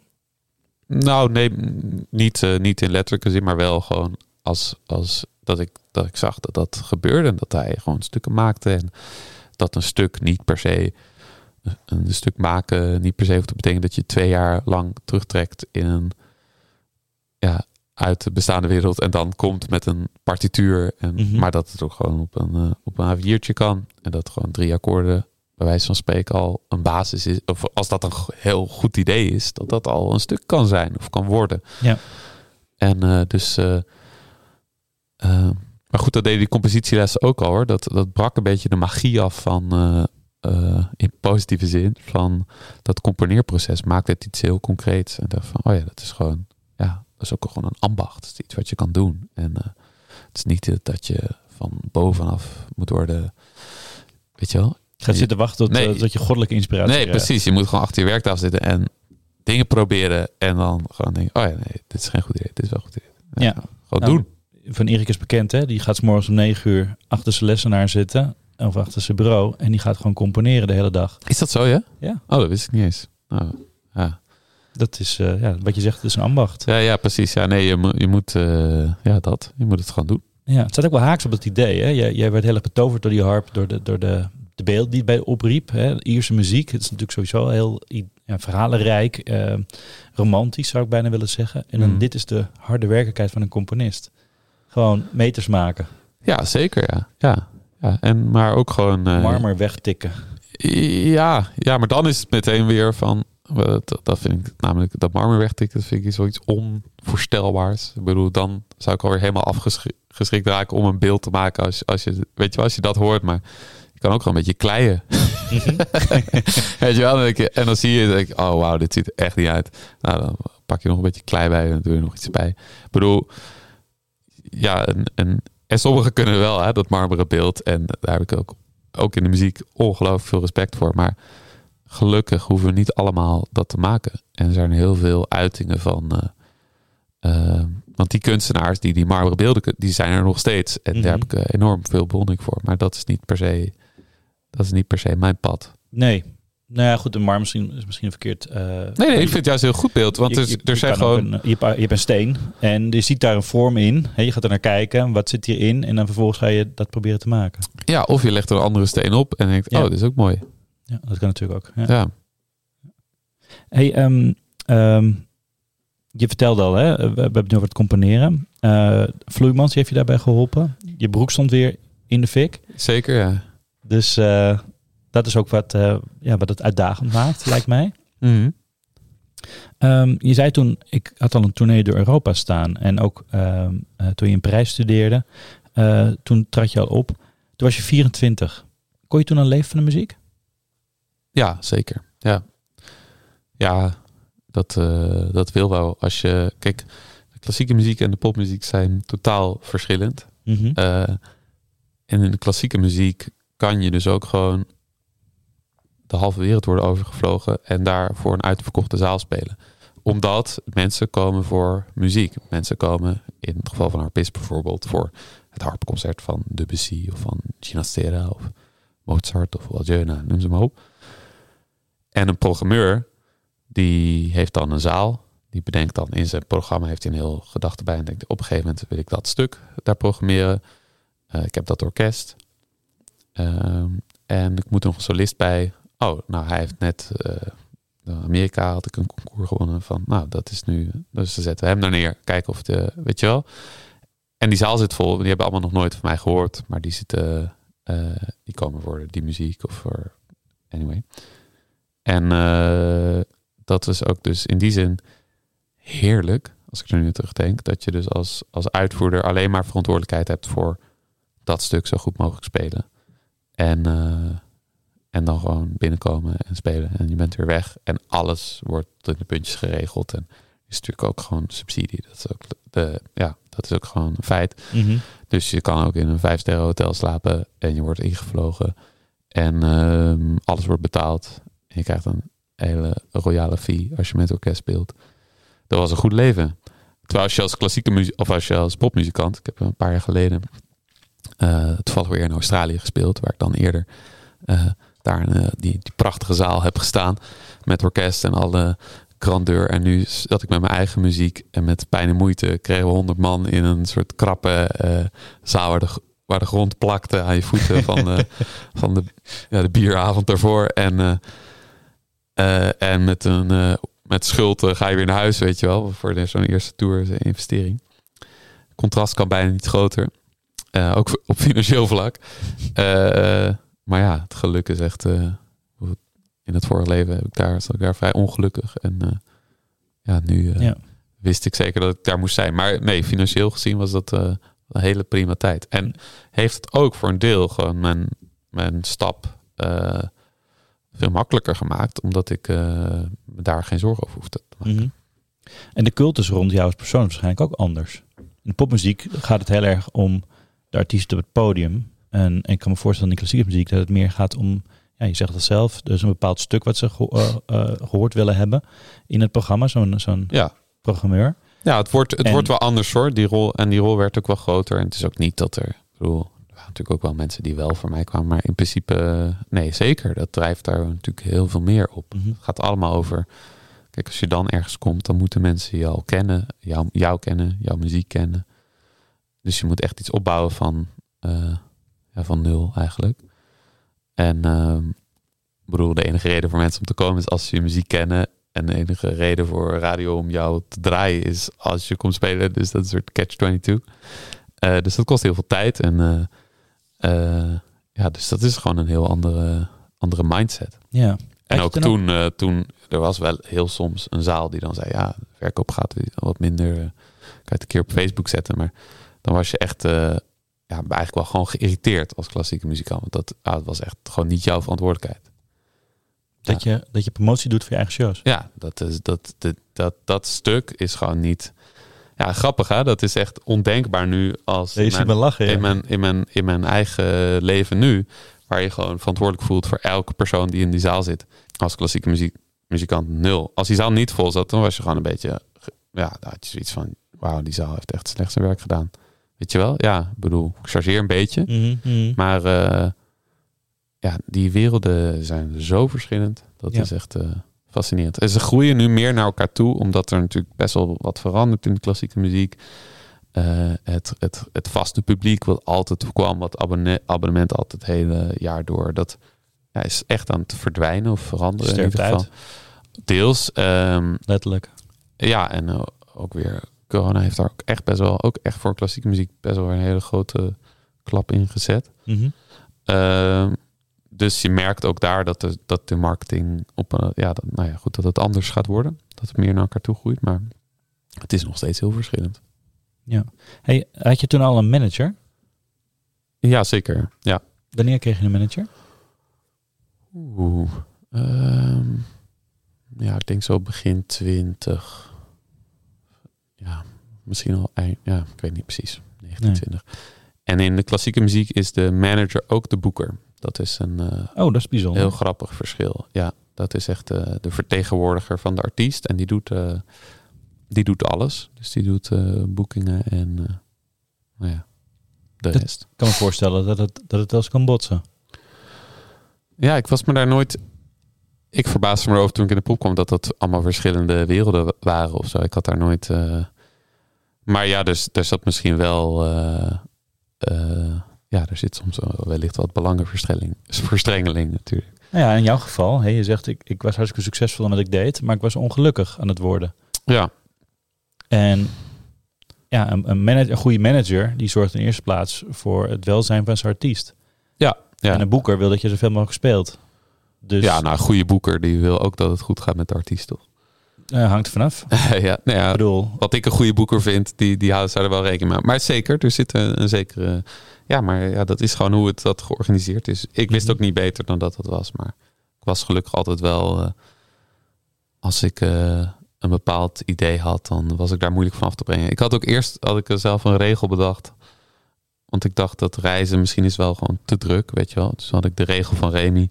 Dat het aantal uur dat je vloog, dat ik zoveel dagen minstens in een land wilde zijn. Dus dat werd vooral leuk. eh, Ja, als je dan in Australië. Europa had je niet zoveel aan. Maar inderdaad, Australië, daar- dan zei ik ook te- tegen mijn manager van, nou, dan, dan ben ik dus een maand weg. Of eh, Japan, eh, als je, weet ik veel, 12, 13 dagen. En daar hield ik me echt heel stellig aan. Ja, heerlijk vond ik dat.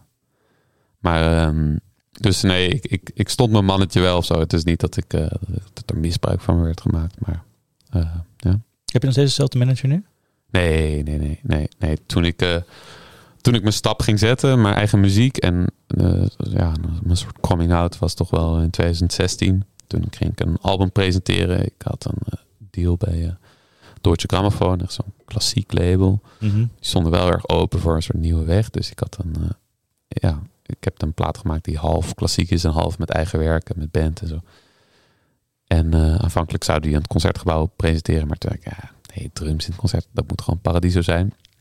En toen raakte mijn manager behoorlijk eh, in de stress en die kende daar niemand. Eh, en die heeft toen eh, Friendly Fire, het boekingskantoor, ingeschakeld. En dat werd toen Versluis, dat werd toen mijn boeker. Dat is hij nog steeds. En die heeft toen die, die show Age geboekt. doesn't matter. Age doesn't matter, precies. die heeft op 1 juni 2016 die show geboekt. En ja, dat was toen, toen volgens mij een paar collega's meegebracht. Toen viel er een band uit in Best Kept Secret. Het weekend erna of zo. Twee weekenden erna. En toen mochten wij er spelen. Ja, dat concert, dat zal ik echt nooit vergeten. En toen was er gewoon geen weg terug voor mij. Toen dacht ik, ja, ik ga niet meer. Ja, ik wil niks anders meer. Ja, gaan, ik wil dit. Ik ga zo verder op je coming out, zoals je het noemt. Ja. Even kort, wat was het, waarom was het concert van Best Kept Secret zo bijzonder? Nou ja, alles eraan voor mij. Kijk, ik kwam uit een, een scene waar mensen zaten. Waar iedereen, uh, ja, even gechargeerd, maar toch wel gewoon 60 plus is. Uh, waar er enorm veel aandacht is. Iedereen heel stil luistert. Uh, wat ook prachtig is, hè? Heel mooi en waardevol. Maar ineens zat ik daar in een best wel grote tent. We moesten echt in de free. Dus ik weet niet, er kon wel mij wel drie, vierduizend man in of zo. Dus ik was doodsbang van gaat er iemand in staan. Ik had het geluk dat ik dat jaar in Wie is de Mol zat. Dus uh, ik denk dat veel mensen dachten... Hmm, wat kan die wel? en dat, die, dat er daardoor ineens... Uh, ik lag er vrij snel uit. Maar ja, dus die tent kwam gewoon vol. Maar wat mijn frustratie was, was in de klassieke muziek... was dat ik... Ja, op een gegeven moment had ik best wel een lange cv... En had ik gewoon het gevoel, ja, ook als ik een slechte dag had, vonden mensen toch wel mooi. Kreeg je toch een staande ovatie. En uh, ja, ik had, ik had soms het gevoel van, het lijkt wel alsof het over andere dingen gaat dan alleen de muziek. Over gewoon meer over erbij zijn of, of ja. En daar, dus ik ben zelf ook, ging ook wel eens naar popfestivals. Dan, ja, als mensen het niet tof vinden, lopen ze weg. Precies. Zo? Dus uh, ja, leuk dat de mensen aan het begin zijn, maar als het dan niet cool is, dan. Maar ze bleven er gewoon, weet je wel. En dan gingen mensen dansen. Ja, en ik had gewoon een soort.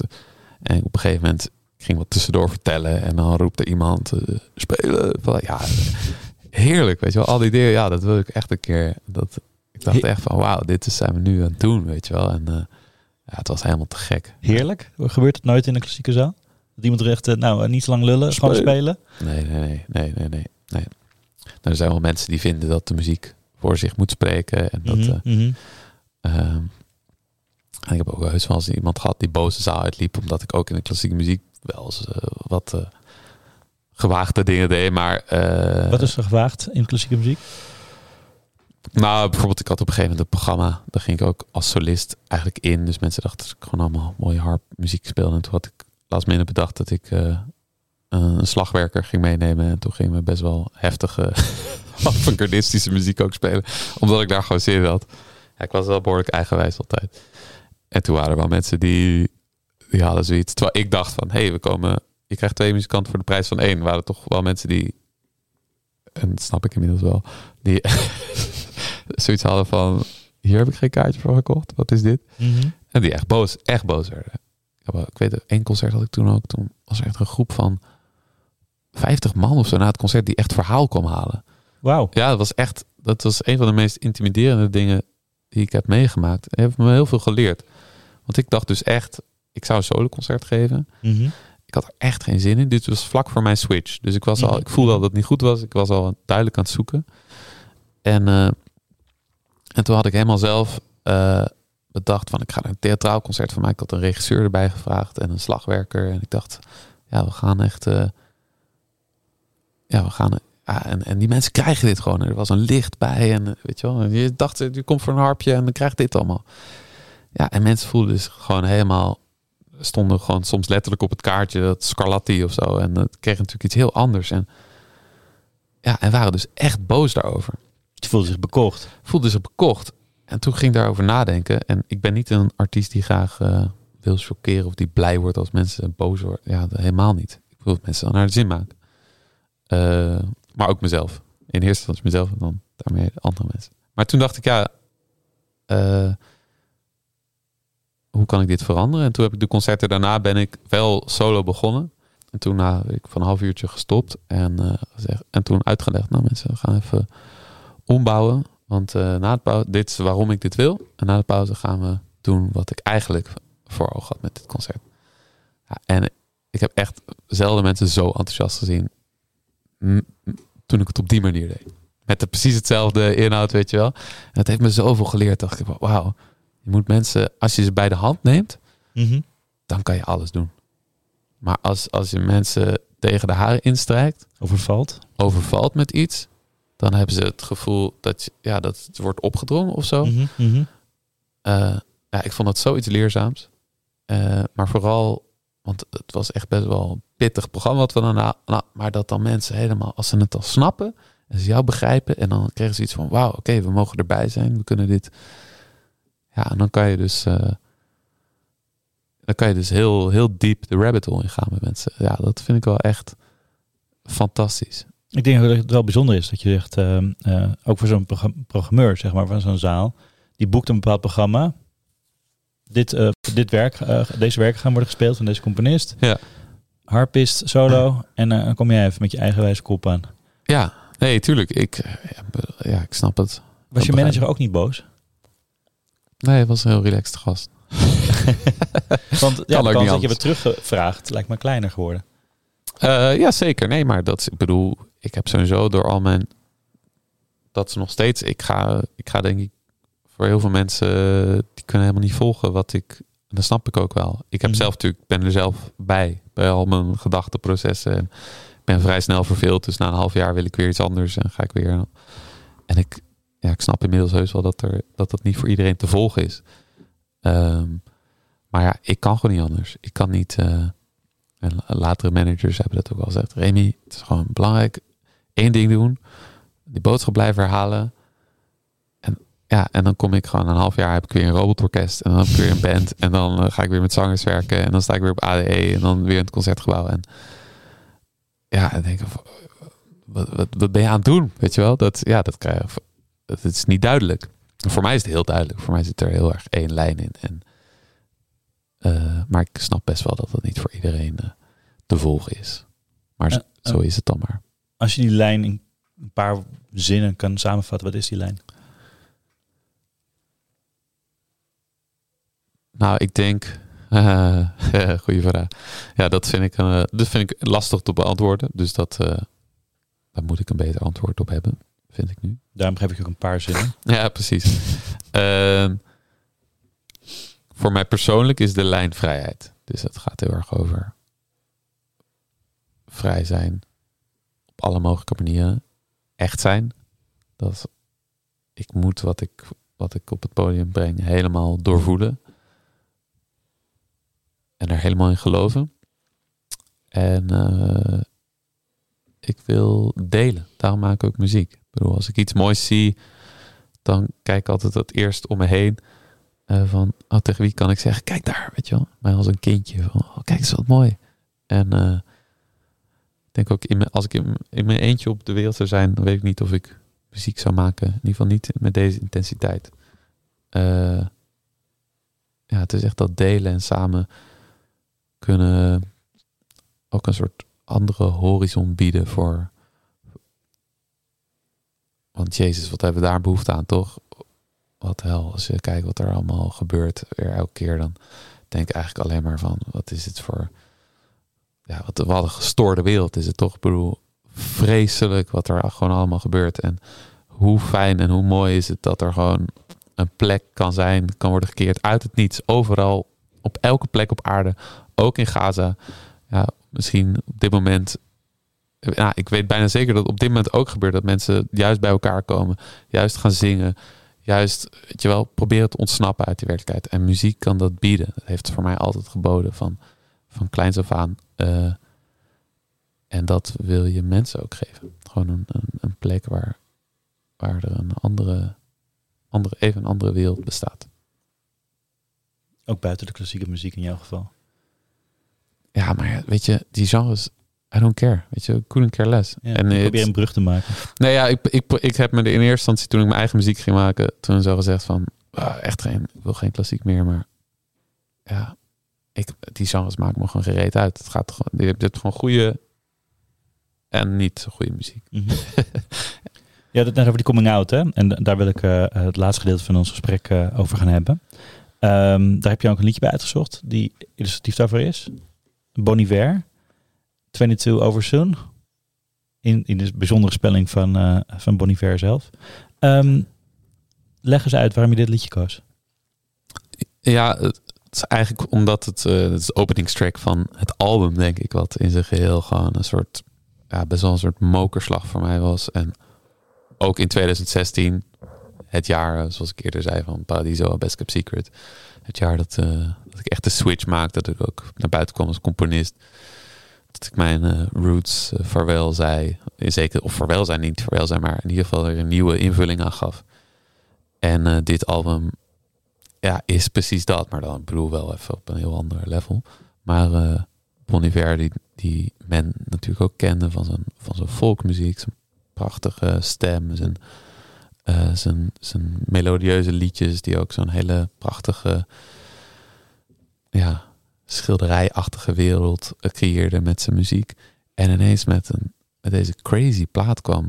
Uh, die vooral toen ik het live zag, er is zo'n echt schitterende YouTube video nog steeds uh, van de NPR. Die moet je echt even checken. Uh, vind ik echt het beste wat ik ooit heb gezien eigenlijk. Ja, dat het gewoon... Ja, dat voelde ook als een als een soort ultieme blend van al die werelden. Van en die folk en de elektronische en de samples en omgekeerde stemmen en al die crazy shit op die OP1. Dat, dat soort spelcomputertje waar je gewoon mm. allemaal crazy geluiden mee kan maken. En uh, ja, een hele eigen taal. Laten we er even naar gaan luisteren. Bon Iver, 22 over soon. It might be over soon.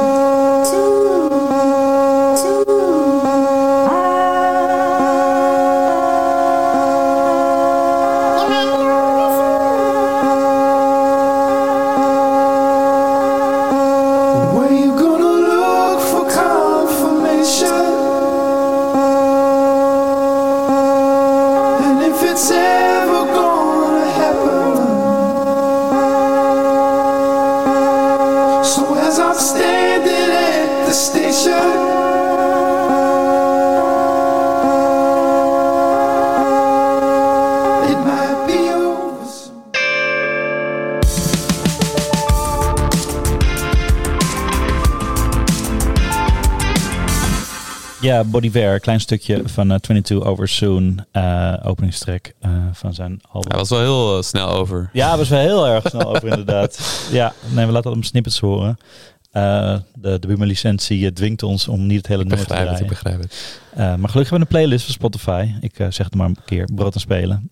Check hem daar en check ook gelijk het album. Het, het is een artiest die, die veel um, invloed heeft gehad op andere artiesten. Valt mij op. Ja, het is echt het is gewoon een, moras, muzikant. Mm -hmm. En gewoon een hele open, tenminste, in zijn muziek heel open maker. Ja. En uh, ja, het is ook grappig. Ik speelde laatst in de Ziggo Dome. En dan, dan staat ook inderdaad half uh, uh, muziekmakend in die Nederland staat in de zaal.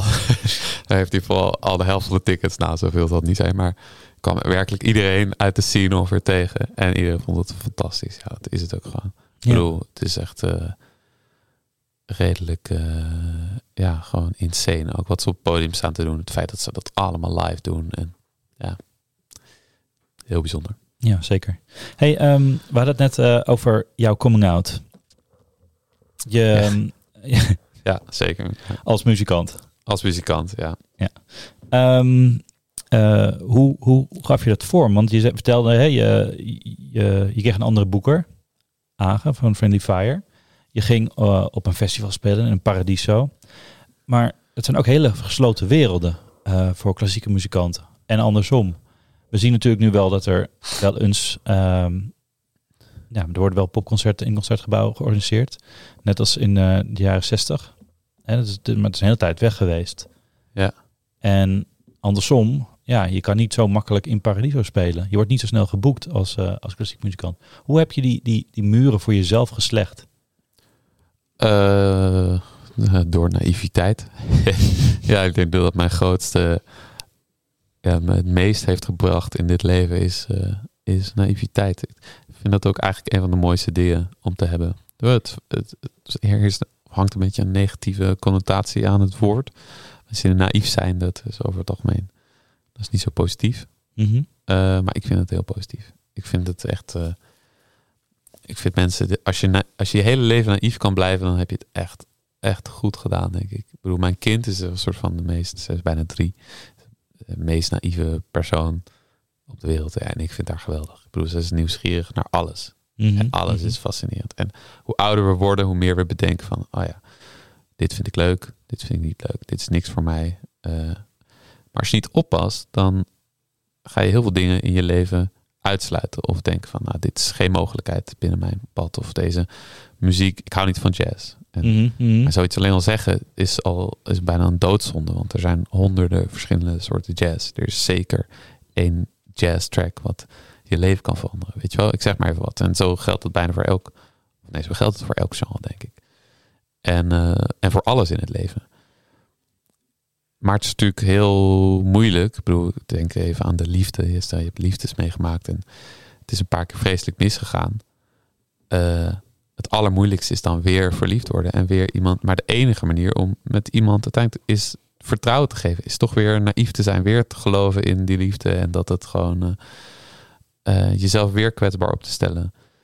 En is, het is heel begrijpelijk dat dat. Het wordt steeds moeilijker voor je in je leven om, om, om die mate van naïviteit te behouden.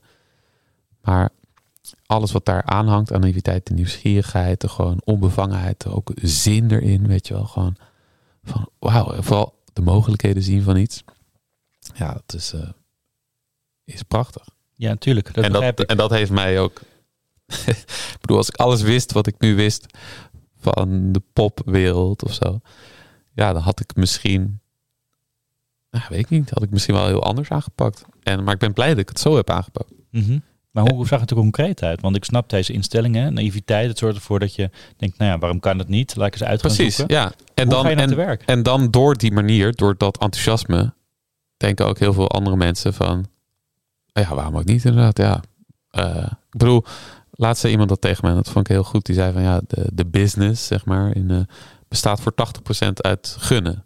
Mhm. En dat is denk ik heel erg waar. Ik bedoel, mensen moeten, mensen moeten je iets willen gunnen. Of die, die moeten enthousiast van jou worden. En dan denk van, ah, nou ja, eh, je kan ook leuk harp spelen. Dus nou ja, let's give it a shot, weet je wel. En eh, juist als iets nog niet is gedaan, zijn er heel veel redenen om het dan vooral ook nooit te doen. Mhm. Eh, maar er zijn ook redenen om het dan juist wel te gaan uitproberen. En ja, Maar je hebt natuurlijk wel ook die skills. Ik bedoel, eh, je, je kan leuk ja en nee. spelen. Ja en nee, want die eerste keer dat ik in Paradiso speelde, ik had nog nooit, dat was de eerste keer dat ik op een elektrische harp een uitvoering deed. Voor het eerst dat ik met drums samen speelde. Ik weet nog dat we toen aan het repeteren waren en eh, of trouwens de plaat aan het opnemen waren. En dat de engineer zei, ja, ik krijg het niet bij elkaar qua sound. En ik dacht, waar heb je het over man? Ik bedoel, ik speel, we spelen toch tegelijkertijd, dus je zet het onder elkaar en dat is toch de sound, weet je wel. En nu snap ik wat hij bedoelt. Nu snap ik, ja, gewoon een harp, gewoon een droge harp. En, of, of sterker nog, een harp is nooit droog, want er is al heel veel galm op. Dat in combinatie met een drum, ja, om dat strak te krijgen, dat vraagt om iets heel anders. Vraagt om een andere manier van spelen. Vraagt om, nou ik ging met effecten spelen en zo. En dan, ja, dan is eh, een jackkabel, geen idee wat het was, weet je wel. Dus het sloot ik allemaal verkeerd aan. Dus ik had altijd ruis. En die arme engineer van mij, die heeft echt, oh, moet dat een ellende voor hem zijn geweest. Dus allemaal naïviteit. En daardoor bedenk je ook weer dingen die uit je amateurisme, die misschien een professional nooit zou bedenken, maar die Mhm. daardoor juist wel weer heel gaaf zijn. Of iets nieuws of iets anders. Dat, Mhm. bedoel, dat is. eh, eh, je moet alleen, denk ik, wel openstaan voor, eh, wel voor expertise. En, en natuurlijk wel op een. eh, ik had natuurlijk wel een gevoel voor kwaliteit of zo. Dus dat, dat, ja, dat helpt wel. Ja, dat begrijp ik allemaal. Maar je stond toen wel al in Paradiso. Hoe kom je daar naar binnen? Nou ja, dat is door. eh, Ik bedoel, dat is mijn, eh, dat is mijn, mijn privilege. Dat ik natuurlijk dat andere leven had. Dus ik had wel, ik had nam wel staat van dienst mee. Weet je wel, ik had, ik had wel dingen gedaan. Dus, Mhm. eh, dus ze dachten wel. En trouwens, ik stond daar in Paradiso en ik kreeg die avond. dat was dus de Emmen platenpresentatie van Universal. Maar ik kreeg ook de Nederlandse muziekprijs toen. Wat de hoogste onderscheiding is voor klassieke muzikanten. Dus iedereen dacht wel van waarom doen we dit in Paradiso en niet in het concertgebouw. Maar ja, ja, ja, door mijn cv, weet je wel, gingen er gewoon wel deuren open die anders misschien dicht blijven. dat, eh, daar ben ik me heel goed van bewust. Dus ik ben ook heel dankbaar voor, voor, ik, eh, of ja, gewoon voor mijn hele levenspad. Weet je wel, elk dingetje heeft gewoon mij hier gebracht. Ja, want ik vind het mooi dat je die naïviteit, naïviteit benoemt. Hè? En dat zorgt er ook voor dat je dingen gaat aan, aangaat die, dat je die, die muur in eerste instantie niet ziet. En als die er wel is, nou, maar waarom zouden we niet zo om die muur heen gaan? Ja. Dat is wat het. Maar uiteindelijk zijn het, als ik je goed begrijp, is het ook voor een deel je eigen verdiensten. Je, je jarenlang, urenlang, elke dag Tuurlijk, ja. Nee, zeker. Je moet, eh, Dat je hier- het gaat dat om je wel om kwaliteit dat je natuurlijk komt. uiteindelijk. Ja. Ja. En, eh, maar het is, eh, ja, het is grappig hoe dingen soms werken. Ik, ik ging ook een, een festival organiseren toen ik eh 18 was. Omdat ik op, dus die concoursen meedeed en dacht van... Oh, wat is het allemaal raar georganiseerd. En allemaal zo op de wedstrijd gefocust. En Mhm. Terwijl het kan zoiets moois en positiefs zijn. Dus dan zijn we een festival samen met alle harpisten gewoon een beetje gaan organiseren met constooien, et cetera. En toen ging ik in die tijd bij heel veel festivals langs om te vragen, hoe doen jullie dat eigenlijk? En eh, dus ik was daar gewoon als festivalorganisator op bezoek. En vervolgens gingen ze me allemaal uitnodigen als speler. Dus dat is ook weer, dat leerde ook weer iets grappigs van, ah ja, oké, dat is dus kennelijk netwerken. Maar ik deed het gewoon allemaal gewoon eh, uit nieuwsgierigheid, weet je wel. Dus eh, eh, dat hoop ik ook voor mezelf gewoon. Dat belangrijk. Soms merk ik wel dat ik dan betrap ik mezelf op dat ik bij bepaalde dingen denk, oh ja, ik weet hoe dit gaat werken. Ik kan het beter niet doen, want ja, dat gaat, ja, dat lukt, lukt toch niet of zo. En dan Mhm. of dat ik minder nieuwsgierig word of zo. En dat, dat is echt het grootste gevaar. Ik bedoel, Ja. als, als, als kunstenaar moet je echt alles aan doen om die oogkleppen, weet je wel, zo wijd mogelijk. Of gewoon, ja, in ieder geval je blik zo breed mogelijk te houden en nieuwsgierig te, te blijven. Niet eh, cynisch te worden. Want er zijn natuurlijk best wel genoeg dingen in de business om eh, cynisch, cynisch over te worden. Zeker. Eh, veel teleurstellingen, die maakt iedereen mee. Die zie je niet veel, maar die zijn natuurlijk echt wel heel Mhm, veel. mhm. Ja, en steeds maar weer het uit jezelf putten en weer doorgaan. Eh is not easy. Het is geen makkelijk leven, helemaal niet. Maar het kan wel te gek zijn. Nou ja, dat, dat, dat blijkt. Ehm, en dan sta je in Paradiso, hè? Ja, ik wil toch nog even terug naar Paradiso. Want we, deze podcast is natuurlijk onder andere voor beginnende muzikanten. Ja. Dus die, die kunnen heel geïnspireerd worden door jouw verhaal. Maar die willen ook weten, eh, oké, je, je komt dan een keer in Paradiso. Maar hoe maak je dan vervolgens die overstap dat je bij Friendly Fire bijvoorbeeld als boeker terechtkomt? Hoe krijg je nou je been of je voet tussen de deur van die popsector? Nou ja, dat, kijk, ik kan dat niet beantwoorden, omdat ik niet, ik heb een heel eh, ander pad gedaan. Dus ik kwam met een Mhm. hele hoop bagage vanuit eh, een, een hele carrière. En mijn manager klopt gewoon op de deur bij Friendly Fire en zegt van, joh, we willen iets doen in Paradiso, maar we weten niet hoe we moeten bellen. Wil jij het voor ons regelen? Mhm, mhm. En zij zagen mij en ja, ik was toen best wel ook eh, in het nieuws en dingen en zo. En eh, op, eh, op tv, weet je wel. Dus die dachten ook van, nou, we vinden het wel interessant. En let, Laten we het let's proberen. go, weet je wel, laten we proberen. Dus ik kan weinig zeggen over hoe, als je gewoon in de popsector dat wil doen, hoe je dat moet doen. Hè, dan moet ik al snel denken Nou ja, dat is poprondes en dat soort dingen. Gewoon jezelf in de kijker spelen. Maar Dat is een algemene vraag. Het Ja. gaat natuurlijk om jouw verhaal. Ja. Waarom zit jij hier? Nee, ja, precies. Ja. In mijn geval is het gewoon is het anders. Maar ik had wel, ik had in mijn naïviteit, want ik speelde toen eh, Best Kept en toen datzelfde jaar ook Into the Great Wide Open. En ik weet nog dat ik toen bij dat ook weer helemaal waanzinnig vond. In dat weekend ook mijn vrouw ontmoette. Nou ja, weet ik wat allemaal. Magisch Wauw. weekend. Dat is Eh, wat Vlieland doet, hè? ja, Vlieland, ja. Oh, dat festival, geweldig. Ik ben er ook getrouwd. Nou, anyway. Oh, kijk. dat Eh, ik niet eens. Eh, maar eh, ik zei toen tegen mijn boeker, zei ik van, yo, dit, wil ik, dit gaan we volgend jaar doen, toch? We gaan gewoon de hele zomer nu festival spelen. Nou, dat is niet gebeurd. Weet je wel, dus dat is ook wel weer grappig. Niet Eh, alles lukt. Nee, zeker niet. Nee, ik, ik dacht van, eh, we pakken gewoon het leven wat ik daar deed, in die klassieke scene, met die zalen, weet je wel, Mhm. en dat doen we gewoon één op één hier. Ja, maar dan ga je een clubtoertje doen en dan kom je een heel ander publiek. En die denken allemaal, wie is die vogel, weet je wel? Ja, dat was echt, eh, is wel echt bouwen. is echt weer helemaal opnieuw beginnen, op Mhm. heel veel Mhm. manieren. En in eerste instantie hadden die festivals zoiets van, wow, dit is ongebruikelijk anders. En nou ja, eh, ja eh, veel, veel op tv toen in die tijd. En van, nou ja, oké, let's give it a shot. Maar daarna, ja, dan ben je al niet meer nieuw, weet je wel. Dus eh, en dan, toen, daarna begon het pas eigenlijk. Ja. In zekere zin. Het ook het besef van, oké, wacht, dit is echt even iets heel anders. En hoe ga ik als harpist in deze scene, weet je wel? Mhm, mhm. Met instrumentale muziek.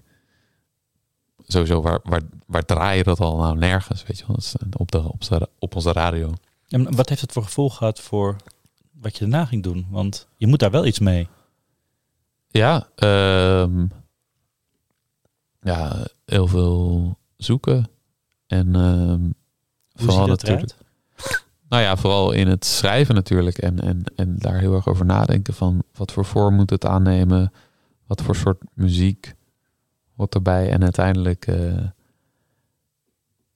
ja, kruipt het bloed waar het niet gaan kan. En maak je toch de muziek die jij moet maken. Die in mijn geval eh, gewoon heel lastig te plaatsen is voor, voor iedereen. En dat is geweldig. Want ik kan dus nu echt overal en nergens spelen. Wel, Voor morgen Mhm, mhm. is het morgen? Ja, morgen. Morgen op ADE. En dan in, in december sta ik weer in het concertgebouw. En dan, dan is weer, eh, weet ik veel, eh, een popfestival. Dan weer Mysteryland. Eh, dus je kan met mij alle kanten op. maar het is ook weer, ja, als jij me dan vraagt van, wat is het nou? Wat doe je nou eigenlijk? Ja, dat vind ik wel lastig te beantwoorden. Ja. Bij jou moet ik altijd denken aan twee artiesten. Joanna Newsom, uiteraard. Maar ook een Niels Vraam. Ja, Nou heb je natuurlijk een, nummer van Cool. Niels bewerkt. ja, Ja, of, eh, ja, gecoverd, bewerkt. Ehm, maar dat is ook iemand die onorthodox met zijn instrument te, te werk gaat. Zeker, ja. ja. Ik voel me denk ik met hem van die twee het meest verwant. Ik bedoel, uh, Joanna Newsom speelt hetzelfde instrument, maar verder... Ja, daar houdt denk ik de vergelijking een klein beetje op. Hoewel ze wel... Ja, nou ja, Nou ja, ik vind ook- waanzinnig hoor. Ik wil daar niet van, maar ik kan Staat ook een natuurlijk niet... Ja, oké, zo ja. Nee, ja, ik, ik, maar ik, ik zing natuurlijk niet en zo. Dus, eh, Nee, dat is waar. En ze, ja, ik vind haar echt fascinerend en waanzinnig. Maar eh Niels Vraam is inderdaad, dat komt denk ik heel erg overeen in zekere Mhm. zin met, met wat ik doe. Eh, al is het ook weer anders, maar goed, zo is elke artiest weer anders. Maar, eh, en, maar hij is fantastisch wat hij, wat hij kan. Te gek. Maar heb je, neem je dan ook dingen van zijn carrière over? Dan kijk je ook naar van, hey, hoe pakt hij dat aan? Want hij is ja, ook iemand die in die popwereld zijn plek heeft weten te vinden, maar net zo gemakkelijk in die klassieke wereld terecht kan. Ja, maar het interessante is denk ik, want ik heb daar zeker naar gekeken, maar is dat hij, eh, hij altijd uit die scene kwam. Dus hij is, hij is nooit, hij komt niet uit de klassieke muziek. Nee. Eh, maar hij is gewoon dat gaan doen en meteen ingebed meer eigenlijk in de elektronische underground scene in Berlijn. Mhm, mhm. En van daaruit ineens staat hij nu in klassieke zalen Hij werkt dat te andersom. doen of zo. Ja, het, hij werkt andersom. Dus dat Ja. is heel interessant. En dat is, denk ik, op heel veel vlakken heeft dat ook voor hem juist heel positief uitgepakt of zo. Want die klassieke wereld die omarmt dat ook op een bepaalde manier heel graag, weet je wel. Mhm. En, eh, en eigenlijk is, eh, en dat merk ik trouwens met mijn muziek ook, van het valt super goede aarde bij, eh, juist bij, er is juist denk ik een hele grote scene ervoor. Ehm, alleen die is, ja, hoe zeg je dat? Ja, hij heeft, hij heeft gewoon die weg precies andersom afgelegd. Ja. Eh, Je bracht natuurlijk vorige en maand wel even op een wat andere schaal dan ik. Hè? Maar goed, dat, eh nog wel. dat er zijn. Ja, zeker, nog wel. Vorige maand verscheen je nieuwe album Muses. ja, Ehm, met eh, covers en bewerkingen van onder andere Kendrick, eh, Radiohead, waar we natuurlijk eerder van hebben gehoord, maar ook Apex Twin. Ehm, en wat voor effect heeft dat dan op jouw publiek? Want ik kan me voorstellen dat de mensen die je uit de muziek, klassieke muziek kennen, die je, je, je, je eerdere albums bijvoorbeeld kochten, eh, denken, hé, hey, wat is dit? ja. Eh, en andersom denk ik dat mensen wel nieuwsgierig zijn. hey, dit zijn nummers die we van het origineel kennen. Ja, precies. Ja, ja, het, zijn, ja het zijn niet echt covers, het zijn inderdaad meer een soort hertalingen van, want het zijn niet echt één op één die nummers. Ehm, en wat ik heel eh, waanzinnig mooi compliment vond, eh, het stond in een recensie in het NRC. Eh, daar, daar stond, wat, wat er precies stond weet ik eigenlijk niet meer, maar het, het kwam erop neer van dat eh, er staan twee klassieke componisten op en zeven dan nou ja, pop of andere soort componisten. Bij negen muzen in totaal. En die zei van ja, die, die lijn tussen welk, wat, welk genre, die is totaal vervaagd. En, en tegelijkertijd is het ook wel heel duidelijk dat door wie Remy is, zeg maar, als, en zijn achtergrond, dat het op een manier, ja, klinkt die gewoon, eh, ja, dat, dat er iets, iets wordt toegevoegd aan de muziek, wat, eh, wat, iets, wat iets anders is, wat een soort toegevoegde waarde. En dat vind ik te gek, weet je wel, dat er dan, er staan ook niet de componistennamen bij, zeg maar, achterop. Eh, dat mag ook niet, want ik mag niet doen alsof ik, ik weet niet, het is allemaal juridisch geneuzel, maar dus het zijn gewoon de tracknummers. Dus als je hem gewoon luistert en Mhm. kijkt, dan zie je niet. En dan kan je ergens naar luisteren en dat blijkt dan Sibelius te zijn. En het Mhm. andere is eh, inderdaad Apex Twin. En, maar het had misschien ook bijna omgedraaid kunnen zijn. Ja. Eh, dat, en dat is een beetje wel, ja, ik geloof behoorlijk in grenzeloze muziek. En eh, Mhm. Maar merk je dat, er een, dat, eh, dat het effect heeft op eh, je, je, luisteraars? Ja, zeker. Ja, ja. Nee, in mijn, ik speelde bijvoorbeeld die Radiohead cover al best een tijdje. En je merkt wel dat daar gaan mensen echt van, eh, echt van aan. Ja, dat is ook gewoon. Het is natuurlijk fijn als je iets. ik heb nog geen. ben net aan het schrijven, dus dan heb je niet meteen hits, weet je wel. ah, een paar bescheiden hits. Maar nee, nee, dat is natuurlijk toch voor mensen als iets herkenbaars is of iets. En in zekere zin heb ik natuurlijk mijn halve leven gespendeerd aan het, het coveren van eh, klassieke artiesten. Eh, want eigenlijk, dat vond ik ook wel grappig om die soort vraag te, te stellen met dit album. Van, is dan een, eh, een herinterpretatie van Satie of van Sibelius, is dat dan ook een cover? Weet je wel, maar dat, dat wordt nooit zo genoemd. Nee, wanneer is het een cover en wanneer is het een bewerking? Ja, natuurlijk. nou ja, precies. Ja. En, eh, ehm, maar eh, ja, wat was ik eigenlijk aan het zeggen? Ik ben even de draad kwijt van mijn verhaal. Eh, maar het gaat gewoon om, eh, om goede muziek.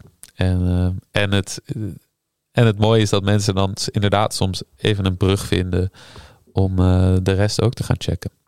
En dat ze het leuk vinden als ze dan iets herkennen. Dus er komt wel, En op een nieuwe manier. ja, precies. Dus er komt wel eh, spin-off van. Ja, zeker. Ja, het, we zien het ook. Hij wordt natuurlijk heel goed ontvangen. En ja, eh, flink ge- gestreamd. Dus eh, ja, dat is leuk. Ja. Eh, dus het, het kan mensen helpen om eh, een beetje te begrijpen wat ik doe. Wat zijn je nieuwe doelen in de popmuziek geworden?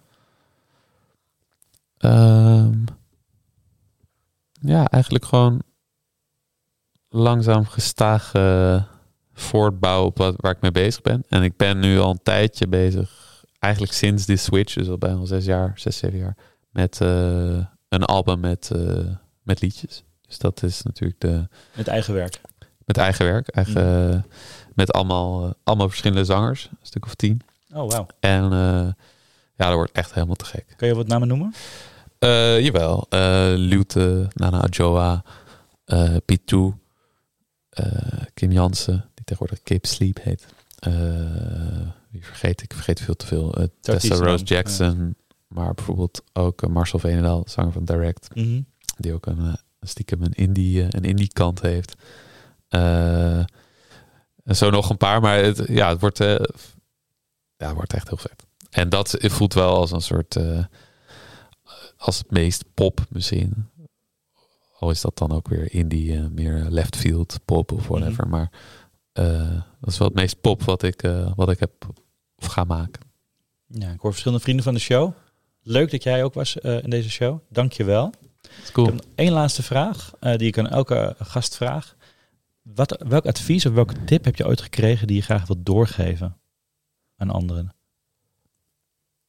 Nou, dat is toch die. Dan kom ik toch terug op die, die ene vraag. Die, die mij dus nooit eerder werd gesteld. En ik hoop. eh, en ik heb later met consortiumleerlingen gesproken. En die hadden die vraag ook nooit gesteld gekregen. Ik geloof dat er nu inmiddels wel meer gebeurt. Maar toch. De reden waarom je doet wat je doet.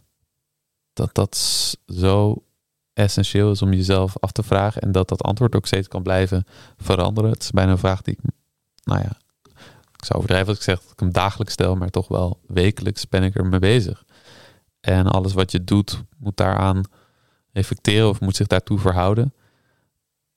Ja, ik denk dat dat zo iets wezenlijks is. Als je dat weet namelijk, dan ja, is de rest vloeit daar toch uit voort. En eh, Maar tegelijkertijd, terwijl ik dit zeg, realiseer ik me dat dit voor popmuzikanten misschien al heel natuurlijk is. Want daar, daar ben je natuurlijk meteen al bezig met het maken van je eigen muziek. En dus moet je jezelf dat soort vragen stellen. En in klassieke muziek doe je meer een dienende rol. Dus Mhm. Is het minder eh, gebruikelijk om daar mee bezig te zijn kennelijk. Dus misschien heeft niemand iets aan, aan deze tip. Ehm, Nou, maar anders zou ik zeggen, eh, eh, ja, wees zo naïef mogelijk. wel. Dankjewel, Remy. Mooie laatste woorden. Dit was aflevering eh, 29 eh, van seizoen 3 van de Backstage editie met Remy Verkesteren. Eh, we hebben ook nog andere Backstage en reguliere uitzendingen. Die kan je ook gewoon eh, terugluisteren op Spotify. Dankjewel voor het luisteren. Eh, als je het leuk vindt, geef ons lekker veel sterretjes in je podcast app. En ik hoop dat je de volgende keer weer luistert. Alright,